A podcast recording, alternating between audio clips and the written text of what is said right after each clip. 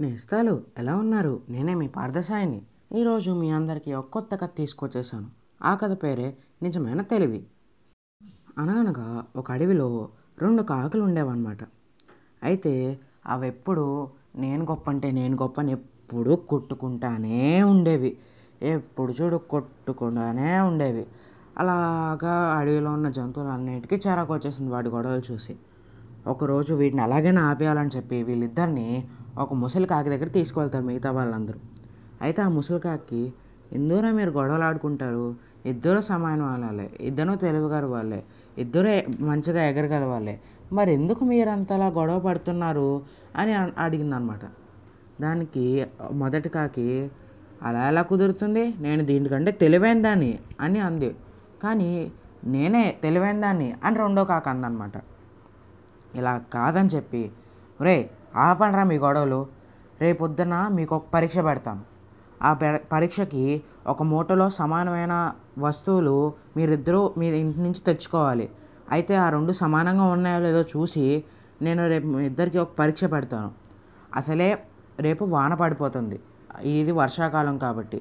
అది గుర్తుపెట్టుకొని ఏం తెచ్చుకోవాలనుకుంటున్నారో తెచ్చుకోండి. ఎందుకంటే అది పట్టుకొని ఎవరైతే ఎక్కువ ఎత్తు ఎగురుతారో వాళ్ళే విజేతలు అని అందనమాట. దానికి రెండు కాకులు సరే అని చెప్పి ఇంటికి వెళ్ళిపోయాయి. తర్వాత రోజు ఇద్దరు రెండు మూటలతో వచ్చారనమాట. అయితే ఆ ముసలి కాకి రెండు మూటల్ని పట్టుకొని రెండు సమాన బరువు ఉండడంతో వాటిని పట్టుకొని ఎగరమంది. అప్పటికే ఆకాశం చాలా మబ్బులతో మబ్బులు పట్టేసింది అనమాట అయితే వర్షం పడిపోతుంది కదండి మరి. అలా కొంతసేపటికి వర్షం స్టార్ట్ అయింది. అయితే అప్పటి వరకు కాకలు రెండు సమానంగా ఎత్తులోనే ఎగురుతున్నాయి అన్నమాట అయితే మొదటి కాకి ఏం తెచ్చుకుందో తెలుసా నేస్తాలు? ఆ మూటలో ఉప్పు తెచ్చుకుంది. ఎందుకంటే దానికి ఆలోచన వచ్చింది. వర్షం పడితే ఉప్పు ఉప్పు కరిగిపోతుంది కదా. అయినా మొదట్లో బరువుగా ఉన్నా కూడా కొద్దిగా మోస్తే ఒకవేళ వర్షం పడితే ఉప్పు మొత్తం కరిగిపోతుంది అని చెప్పాడు అని ఆలోచించింది. ఇంకొకటేమో దాని బస్తా దాని మూటలో దూత తెచ్చుకుంది. ఎందుకని? అది పట్టుకొని నేను చక్కగా ఎగిరేయచ్చు అని ఎంత లైట్ చాలా లైట్గా ఉంటుంది కదా అది. అందుకే అది పట్టుకొని ఎంతనా ఎగిరేయచ్చు అని అది దూది తెచ్చుకుంది. అయితే మరి వాన పడింది. వాన పడితే దూది ఏమవుతుంది వేస్తారు బరువు బరువు ఎక్కిపోతుంది కదా. అయితే ఇంత దూది తెచ్చుకుంటే అంత బరువు ఎక్కిందనమాట దాన్ని మూటలో.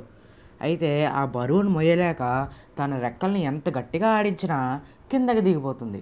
కానీ మొదటి కాయకు మాత్రం తన బస్తాలో ఉప్పు మొత్తం కరిగిపోయి హాయిగా ఆయన చక్క అక్కడే ఎగురుతూ ఉంది.